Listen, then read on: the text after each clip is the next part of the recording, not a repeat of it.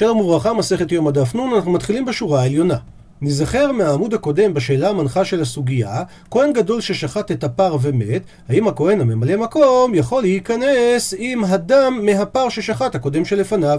כי מה שכתוב בתורה, בזאת יבוא אהרון אל הקודש, בפר בין בקר לחטאת ואי לעולה, אז האם הכוונה בפר אפילו בדמו של פר, או דילמה או אולי בפר, דהיינו צריך לשחוט פר חדש, הוא לא יכול להיכנס בדם של הפר הקודם. כאשר רבי עמי אמר בפר ולא בדמו של פר, דהיינו צריך לעשות פר מחדש, לעומת זאת רבי יצחק נפחא אמר שהוא כן יכול בפר ואפילו בדמו של פר, דהיינו גם הדם של הפר נחשב כפר, ולכן הוא לא צריך לשחוט את הפר מחדש, הוא יכול להשתמש בדם של הפר ששחט הכהן שמת.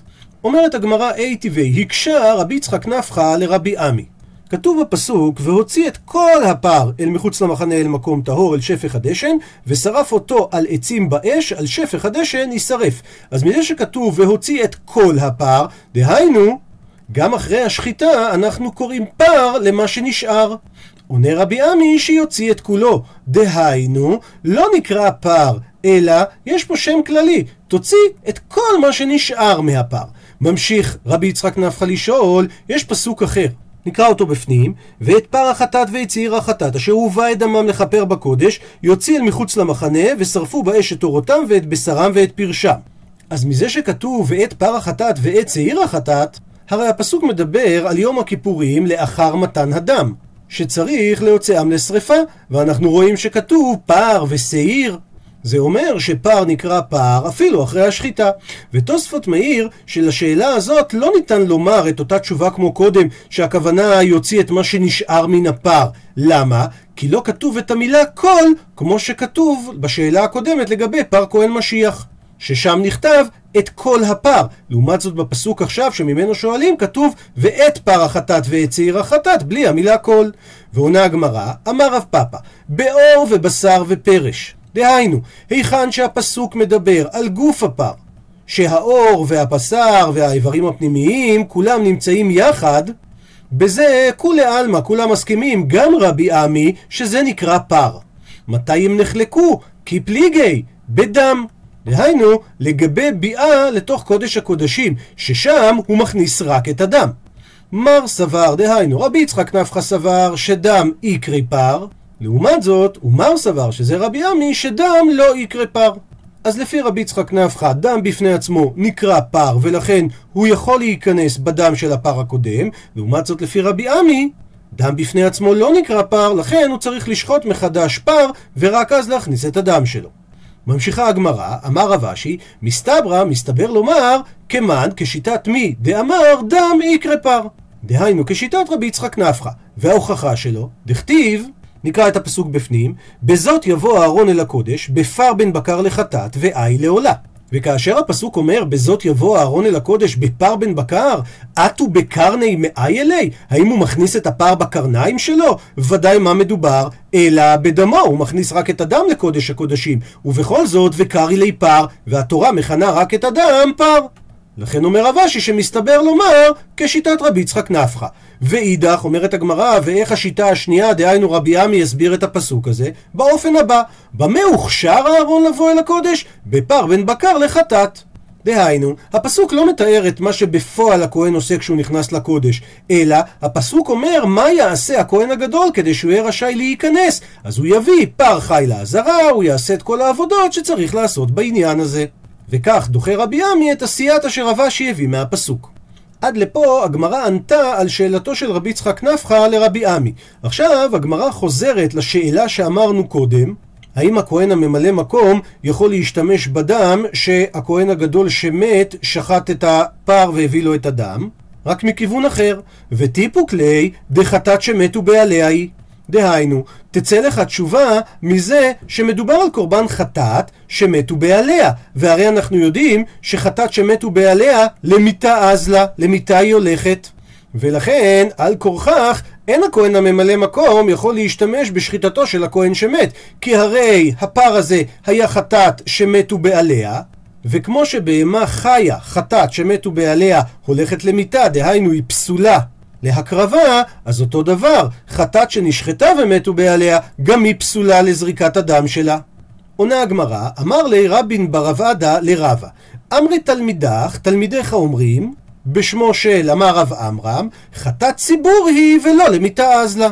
הפר של הכהן הגדול זה לא חטאת יחיד, כי הרי הוא מביא אותה גם עליו וגם על אחיו הכהנים, כי כתוב וכיפר בעדו ובעד ביתו. והדין הוא שחטאת ציבור לא הולכת למיתה. וסייעת לדבר ממשנה במסכת תמורה, אמר לו רבי מאיר, והלא פר יום הכיפורים, וחביתי כהן גדול, ופסח, שכל הדברים האלה דקורבן יחיד הוא, ודוחה את השבת, ואת הטומאה. עד לכאן ציטוט של דברי רבי מאיר. נראה רגע את המשנה במסכת תמורה דף י"ד, שם תנא קמא אמר יש בקורבנות הציבור מה שאין בקורבנות יחיד, שקורבנות הציבור דוחים את השבת ואת הטומאה. לעומת זאת, וקורבנות יחיד אינן דוחים לא את השבת ולא את הטומאה.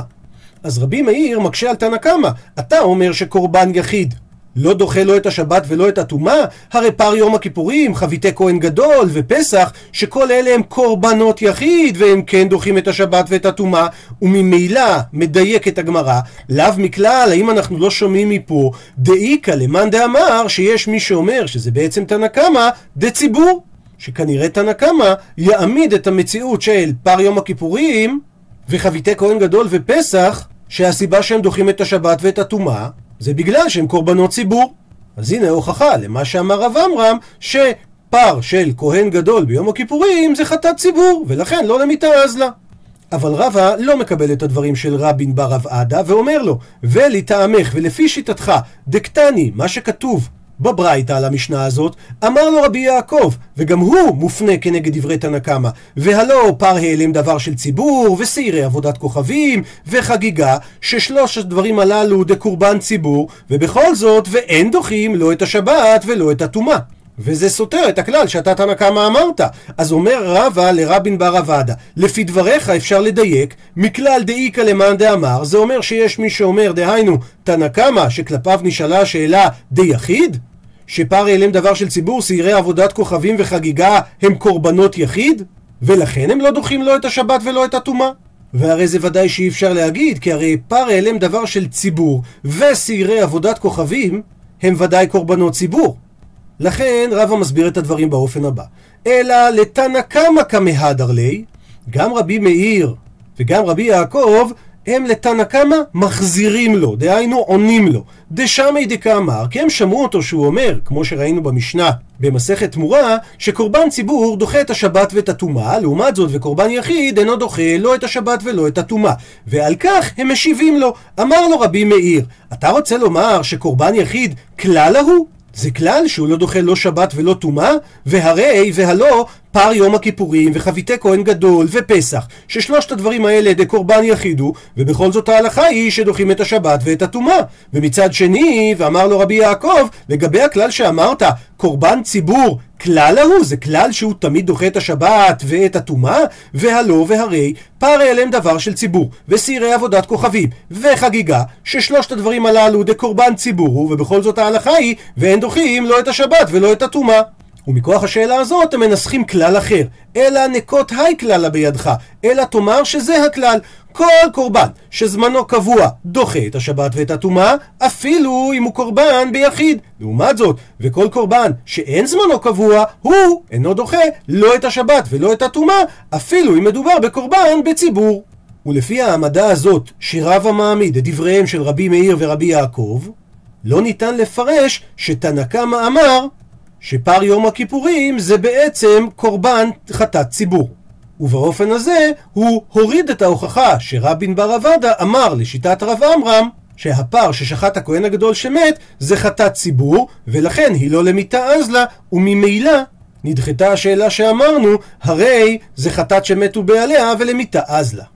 אז לכאורה ראינו שלפי שיטת רבא הפר של הכהן הגדול ביום הכיפורים לא נחשב כקורבן ציבור. מביאה על כך הגמרא שתי שאלות של אביי, הייתי ואביי, שואל אביי.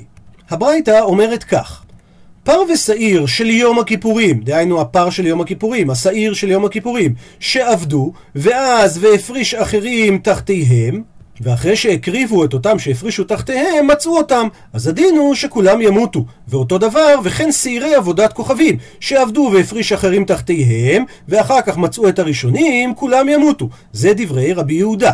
רבי אלעזר ורבי שמעון אומרים, הם לא ימותו, אלא יראו עד שיסתאבו, דהיינו שיפול בהם מום, ואז וימכרו, ויפלו דמיהן לנדבה.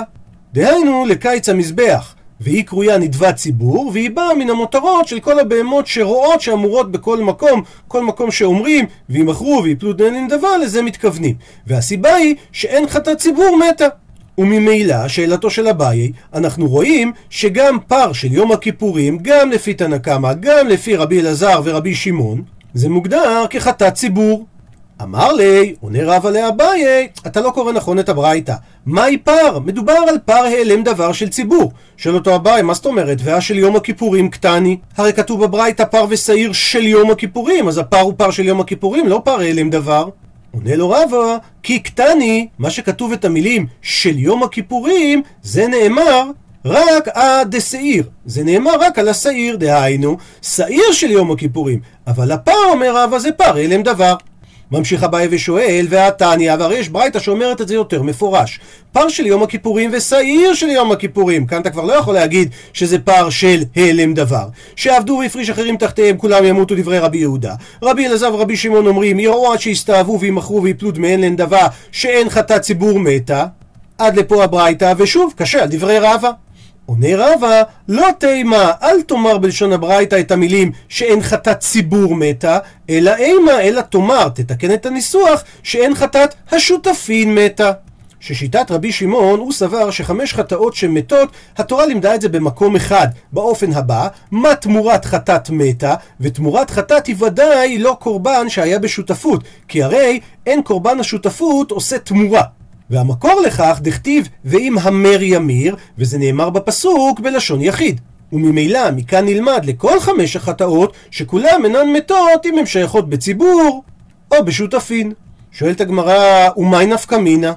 אז מה זה בעצם משנה אם אתה אומר שפר של יום הכיפורים הוא לא חטאת ציבור, אלא אתה אומר שהוא חטאת השותפין? הרי כיוון דסוף סוף, בין אם זה חטאת ציבור, בין אם זה חטאת השותפים, זה לא הולך למיתה, אז הרי התירוץ של רב עמרם הוא תירוץ נכון על מה ששאלנו שלכאורה זה חטאת שמתו בעליה והיא הולכת למיתה. כי בין אם זה חטאת ציבור, בין אם זה חטאת השותפים, זה לא הולך למיתה. אז אם ככה, מהי נפקא להם? מה זה משנה לרבה שהוא כל כך מתעקש לדחות את מה שאמר רב עמרם? והוא מתעקש לא לקרוא לזה חטאת ציבור, אלא להגיד שזה חטאת השותפין. עונה הגמרא, ההתעקשות של רבה היא כדי דלא מייטו כהנים פר בהוראה. דהיינו, שלא יביאו הכהנים קורבן של פר ילם דבר, אם רק השבט שלהם עבר על איסור שיש בו כרת על פי הוראה בטעות של הסנהדרין. ולמה חשוב לרבה את הדבר הזה? שלא יאמרו התלמידים שאם הורו בית דין של כהנים לעבור על אחת מן המצוות ועשו כהנים על פיהם, התלמידים יכולים לחשוב שהם מביאים פר ילם דבר כמו אחד מכל השבטים האחרים. כמו שאומרת הגמרא באוריות, שגם שבט אחד נקרא קהל אבל פה נקודת ההבדל, כי כהנים, השבט שלהם, לא נקרא קהל, כי ההגדרה של שבט אחד שהוא נקרא קהל, זה רק מהשבטים שנטלו נחלה, וכהנים לא נתנו נחלה בארץ ישראל. אז ההתעקשות של רבא להסביר בשאלה הראשונה של אביי, שמדובר על פר הלם דבר, ולא על פר של יום הכיפורים, וגם בברייתא השנייה, שלא מדובר על חטאת ציבור, אלא על חטאת השותפין, הייתה רק כדי ללמד את ההלכה הזאת. אבל לעצם הבעיה שאמרנו, האם מדובר על חטאת שמתו בעליה ולכן הדם שלה הולך למיתה? בזה ודאי רב מודה שזה מתרץ את הדברים כמו שרב אמבם אמר. בין אם מדובר על חטאת ציבור בין אם מדובר על חטאת השותפים. ממשיכה הגמרא להקשות על רבא. תשמע בו שמע הוכחה. דבאי רבי לזר הפכנו דף, אז שואל רבי אלעזר, לדברי האומר, דהיינו רבי מאיר, פר יום הכיפורים הוא קורבן יחיד, אז האם הוא כמו קורבן יחיד והוא עושה תמורה, או אינו עושה תמורה? מה אנחנו רואים מפה? לאו מכלל, האם אנחנו לא שומעים מפה דאיכא למאן דאמר דציבור? כי יש מי שאומר לא כמו רבי מאיר שהוא קורבן יחיד, אלא שפר יום הכיפורים הוא קורבן ציבור, וזה כנגד מה שאמר רבא בעמוד הקודם. דוחה הגמרא ואומרת לא, כי אפשר לדייק את הדיוק הבא, מכלל דאיכא למאן דאמר דשותפין. שלפי רבי מאיר פר יום הכיפורים זה קורבן יחיד, אבל מי שלא כמו רבי מאיר, הוא יגיד זה לא קורבן ציבור, אלא זה קורבן שותפי. מביאה עכשיו הגמרא את הדברים בפני עצמם. גופה, בואו נדין לגופם של דברים. באי רבי אלעזר, שואל רבי אלעזר, לדברי האומר, שכמו שראינו זה רבי מאיר, שפר יום הכיפורים זה קורבן יחיד, האם הוא עושה תמורה או אינו עושה תמורה? הכוונה, אם בעל הקורבן יגיד על בהמת חולין שם, זו תמורת בהמת הקורבן הזו, אז היא נכנסת תחתיה. אז האם פר יום הכיפורים שרבי מאיר אמר שזה קורבן יחיד, האם הוא כמו כל קורבן יחיד, והוא עושה תמורה, או שלמרות זאת, הוא לא עושה תמורה כי הוא לא לגמרי קורבן יחיד. והגמרא שואלת, מה בדיוק הייתה שאלתו של רבי אלעזר? מה יקא מבא אלי? מה הוא שאל? אי בתר מקדיש אז לינן, אי בתר מתכפר אז לינן? האם הוא התכוון לשאול, האם אנחנו הולכים לעניין התמורה אחרי הבעלים שהקדיש את הקורבן, והרי יחיד הקדיש את זה כי זה הכהן הגדול, ומשלו הוא בא ולא משל אחיו הכהנים, אז אין פה שותפים? או אולי אנחנו הולכים אחרי המתכפר, והמתכפר זה לא רק הכהן הגדול, הרבה מתכפרים בו, הרי גם אחיו הכהנים מתכפרים בו, אבל אי אפשר להגיד שזו שאלתו של רבי אלעזר. כי הרי פשיטא, ברור לנו, דבתר מתכפר אז לינן, שהולכים אחרי המתכפר ולא אחרי המקדיש, דאמר רבי אבאו אמר רבי יוחנן. יש שלושה דינים לגבי אדם שנותן משהו לחברו כדי שהוא יצא בו ידי חובה. הדבר הראשון, המקדיש מוסיף חומש. דהיינו, מי שהקדיש בהמתו כדי שחברו יצא בו על ידי חובה שעליו. אז המקדיש הוא הבעלים לעניין תוספת חומש. זאת אומרת, שאם נפל במום והוא עכשיו רוצה לחלל ולפדות אותה, אז אם המתכפר בא לפדות אותה, אז המתכפר לא צריך להוסיף חומש.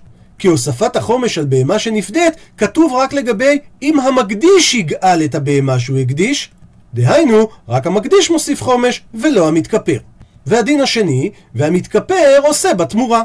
מסביר רש"י, המקדיש, אם הוא המיר בה בהמה אחרת, אז היא לא הופכת להיות תמורה. למה? כי לא ממירים בשל קורבן של מישהו אחר, והוא לא נחשב בעלים, אלא המתכפר נחשב הבעלים. והדין השלישי, והתורם משלו על של חברו, טובת ההנאה שייכת לו, שלו. דהיינו, בידו לתת לכל כהן שירצה את התרומה שהוא מפריש. ואם בא אחר ואמר, תיקח את הסלע הזה ותן את התרומה הזו לבן ביתי הכהן, לנכד שלי, אז זה באמת שייך לנכד. למה? כי התרומה שייכת למי שנתן את הכסף. כי כתוב בתורה, כי תכלה לעשר את כל מאסר תבואתך, ונתת ללוי הגומר, תלה הכתוב את הנתינה לכהן, במי שמעשר את זה מהכסף שלו. עד לפה שלושת הדברים שאמר רבי אבאו בשם רבי יוחנן, והרי הדבר השני היה שהמתכפר עושה בתמורה. אז ודאי שלא זו הייתה התלבטות של רבי אלעזר. לכן עונה הגמרא, לעולם פשיטא לי, באמת פשוט גם לרבי אלעזר דבתר מתכפר אז לינן, שלגבי עשיית התמורה, מי שקובע את זה זה המתכפר. כמו שהבאנו, רבי אבאו בשם רבי יוחנן, והכי קמי בא אלי. אבל כך היה קשה לרבי יוחנן, האם אחיו הכהנים בקביעות המתכפרי, או דילמה או אולי בקופיה מתכפרי? מסביר רש"י, האם הם קבועים בכפרה כשאר המכפרים שהפרישו אחרים עליהם, הם יקנו להם את הבהמה לכפרה, אז גם כאן נאמר שנקנה להם חלק בפר, ואז זה כמו נחשב חטאת השותפים לעניין תמורה. או דילמה, או אולי בקופיה מתכפרי, כלומר, אין כפרתן קבועה בו, אלא היא צפה על גב כפרת הכהן הגדול, כמו דבר שצף על פני המים, שאין הקורבן נקרא על שמם, זה קורבן רק שלו, זה קורבן יחיד. והמילה קופיה, הכוונה שלה היא לצוף, כמו ויצוף הברזל, שמתרגמים וקפה פרזלה. זאת אומרת שעיקר הכפרה היא על הכהן הגדול, והם רק נספחים. וממילא נפקמינה בין שני הדברים, שאם אנחנו אומרים שהם קבועים לעניין הכפרה, אז זה חטאת השותפים שלא עושה תמורה, ואם אנחנו אומרים שהם רק נספחים, אז זה קורבן יחיד, והוא כן עושה תמורה. מביאה הגמרא תשובה, תשמע בו שמע הוכחה מברייתא. הברייתא אומרת חומר בזבח מבתמורה וחומר בתמורה מבזבח. זבח זה קורבן רגיל שהוא לא תמורה, אז יש דברים שבהם יש חומר בזבח, שבה תחילת ההקדש יותר מאשר מתמורה שהומרה מזבח אחר. הוא מפרט את הברייתא. החומר בזבח, שהזבח נוהג ביחיד כבציבור, יש פה גרסה בציבור כביחיד, הדבר השני, ודוחה את השבת ואת הדומה, והדבר השלישי, ועושה תמורה, מה שאין כן בתמורה. ולחילופין, יש חומר בתמורה יותר מאשר מבזבח, שמה? שהתמורה חלה על בעל מום קבוע, ואינה יוצא לחולין לגזז ולייבד, מה שאין כן בזבח. בואו נסביר את הדברים בטבלה. זבח, דהיינו קורבן מקורי, לא קורבן שהוא תמורת זבח אחר, הוא נוהג בציבור כביחיד. יש לו גם קורבנות ציבור, גם קורבנות יחיד. לעומת זאת, תמורה היא נוהגת רק בקורבנות יחיד. הדבר השני בזבח, הוא דוחה את השבת ואת הטומאה. לעומת זאת, קורבן שהוא תמורה לא דוחה שבת או טומאה. הדבר השלישי, זבח יכול לעשות תמורה. לעומת זאת, תמורה היא לא יכולה להמשיך את השרשרת, היא לא עושה תמורה אחרת. לחילופין, תמורה יכולה לחול על בעל מום קבוע. שאם יש לו בהמה שיש לה מום קבוע שאינו עובר, שהיא תהא תמורת קורבן אחר, הרי זה חל מה שהוא אמר, והבהמה הזאת היא קדושה בקדושת הגוף, שגם אם הוא יפדה אותה, אסור יהיה לתת לה גזיזה של הצמר או לעבוד בעבודה. לעומת זאת, זבח לא חל על בעל מום בקדושת הגוף, אלא רק קדושת דמים. אז אם הוא יפדה את הבהמה, הרי היא יוצאת לחולין לגמרי, ומותר לגזוז אותה, מותר לעשות במלאכה. עד לפה הברייתא, הוא מדייק את הגמרא. היי זבח, איכי דמי. איך מדובר על הזבח שאמרו? אילי די יחיד. אם אתה רוצה לומר שמדובר על זבח של יחיד, על קורבן יחיד, מי דחי שבת וטומאה? הרי קורבן יחיד לא דוחה שבת וטומאה. אלא בהכרח מה צריך להגיד? שמדובר על זבח דה ציבור. אבל מצד שני, מי עושה תמורה? הרי אנחנו יודעים שתמורה מתבצעת רק בקורבן יחיד. אלא בהכרח מה אתה צריך להגיד? אלא לאו מדובר דה פר של יום הכיפורים, וכתוב שהוא דוחה את השבת ואת הטומאה. למה? דקביע לי זמן. כי יש לו זמן קבוע להכתרתו שזה ביום הכיפורים, מצד שני הוא כן עושה תמורה, למה? דקורבן יחיד הוא. ואם ככה, פשטנו את מה שהסברנו, הספק של רבי אלעזר, כי בעצם הכהנים הם בקופיה מתקפרי, כי עיקר ה... כפרה פה היא על הכהן הגדול, והם רק נספחים. דוחה הגמרא ואומרת, אמר רב ששת, לא, לא מדובר פה בפר של הכהן ביום הכיפורים, אלא בעילו, בעיל שהוא מביא עבור קורבן עולה של אהרון. שבגלל שקבוע לו זמן ביום הכיפורים הוא דוחה את הטומאה ואת השבת, מצד שני הוא ודאי קורבן יחיד ולכן הוא עושה תמורה. והכנה ממסתברא, וכך גם מסתבר לומר. למה? דאי סלקא דעתך, שאם היה עולה על דעתך לומר שהברייתא מדברת על הפר דפרו, אז תמורה דפר אז מה שאמרה הברייתא, שלגבי תמורה של הפר הזה, שאומנם שבת וטומאה הוא דלא דחיה, אפשר לדייק שאומנם שבת וטומאה זה לא דוחה, אבל זה אומר, הא בחול, אבל יום, ביום חול כן מקרב קרבה? כן אפשר להקריב אותה? מה פתאום? הא הרי זה תמורת חטאתי, ותמורת חטאת למיתה אז לה. וזה הלכה למשה מסיני, שתמורת חטאת הולכת למיתה ולא מקריבים אותה. לכן, בהכרח צריך להגיד שזה מדבר על העיל של אהרון ולא על הפר של אהרון. דוחה הגמרא את דברי רב ששת ואומרת לא, לעולם אפשר להגיד שכן מדובר בפרו של הכהן הגדול. ומהי תמורה? ומה התכוונה הברייתא כשהיא אמרה את המילה תמורה? שם תמורה. מסביר רש"י שמה שאמרה הברייתא החומר בזבח מבתמורה, היא לא התכוונה על התמורה של הזבח של הפר. אלא ככה היא אמרה, יש חומר בזבח מאשר השם הכללי שנקרא תמורה, שאין לך דבר ששמו תמורה שהוא דוחה שבת. ולכן לא ניתן לדייק את מה שרב ששת אמר, שזה תמורת חטאת שכאילו קרבה ביום חול, שזה ודאי לא ככה. שואלת הגמרא, אי הכי אם כך, אז זבח נמי שם זבח. אז אם אתה אומר שתמורה זה שם תמורה, זה משהו כללי, אז אולי גם בזבח זה שם שבח באופן כללי.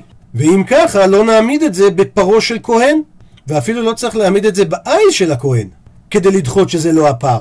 כי נאמר שהברייתא עושה השוואה בין באופן כללי זבחים לבין באופן כללי תמורות. דוחה הגמרא ואומרת שם זבח לא קטני, ודאי שמדובר על זבח ספציפי ולא על השם הכללי של זבח. ומה ההוכחה? ממאי? מדקטני, מזה שאמרה הברייתא, חומר בתמורה, שהתמורה חלה על בעל מום קבוע, ואינה יוצא לחולין להיגזז ולהיאבד. ואי סלקא דעתך, ואם היה עולה על דעתך לומר, שמאי, מה זה מה שהתכוונו זבח? שם זבח באופן כללי? אז היה יוצא לנו שכל הזבחים לא חלים על בעל מום קבוע, לעומת תמורה שכן יכולה לחול על בעל מום קבוע, וזה לא יכול להיות, כי הרי והאיכא והרי יש הפכנו דף, את הבכור ואת המעשר, דהיינו את הבכור של הבהמה הטהורה שקדושתו היא קדושת הגוף מרחם והקדושה הזאת חלה על הבהמה בין אם מטמאה בין אם הם בעל מום ואותו דבר על מעשר בהמה שגם קדושתו היא קדושת הגוף והתורה אומרת לגביו לא יבקר בין טוב לרע זאת אומרת שהקדושה של מעשר בהמה חלה על איזה בהמה שיוצא תחת השבט אפילו אם היא בעל מום אז יוצא שבכור ומעשר הם זבח, והם חלים על בעל מום קבוע, והם לא יוצאים לחולין להיגזז ולהיאבד. לכן בהכרח לא ניתן לומר אלא שם זבח לא קטני. בהכרח שמה שהברייתא אמרה זבח, היא לא התכוונה לזבח באופן כללי, אלא היא התכוונה לזבח ספציפי. אז בעצם יוצא שאין סימטריה, כי על הזבח אנחנו מדברים על זבח ספציפי, שיש בו חומרות מסוימות שאין בשם תמורה, שהתמורה היא לא משהו ספציפי, אלא באופן כללי עניין התמורה, ויש חומר בעניין התמורה, מה שאין באותו הזבח ספציפי שאנו עסוקים בו. אז שואלת הגמרא, ומה ישנה תמורה? במה שונה התמורה מהזבח, שיש את החוסר סימטריה הזאת, שפה אנחנו מדברים על זבח ספציפי, ופה אנחנו מדברים על שם תמורה באופן כללי? עונה על כך הגמרא, שם תמורה אחת היא, לעומת זאת זבח, איכא בכור ואיכא מעשר. מסביר רש"י, כל התמורות שוות בכל הדינים שהברייתא כתבה. הם לא עושים תמורה בקורבנות ציבור, הם לא דוחים שבת וטומאה, והם גם לא עושים תמורה. לכן אין הבדל אם אנחנו אומרים תמורה ספציפית או תמורה באופן כללי. לעומת זאת לגבי הזבח, אנחנו לא יכולים להגיד שמדובר על זבח באופן כללי. כי בוצעה השוואה לעניין תמורה לגבי גיזה ועבודה. ואת זה ודאי לא ניתן לומר לגבי זבח כללי, כי הרי יש לנו את המקרים הפרטיים של בחול ומעשר, שהם כן חלים על בעל מום קבוע, ולכן הם גם לא יוצאים לחולין לגזז ולעבד. לכן העמדנו את הברייתא בזבח פרטי, דהיינו העיל, או לפני זה בשלב השאלה בפר כהן גדול, לעומת התמורה, שאין הבדל אם אנחנו מדברים על תמורה ספציפית או תמורות באופן כללי. עד לפה דף נ'.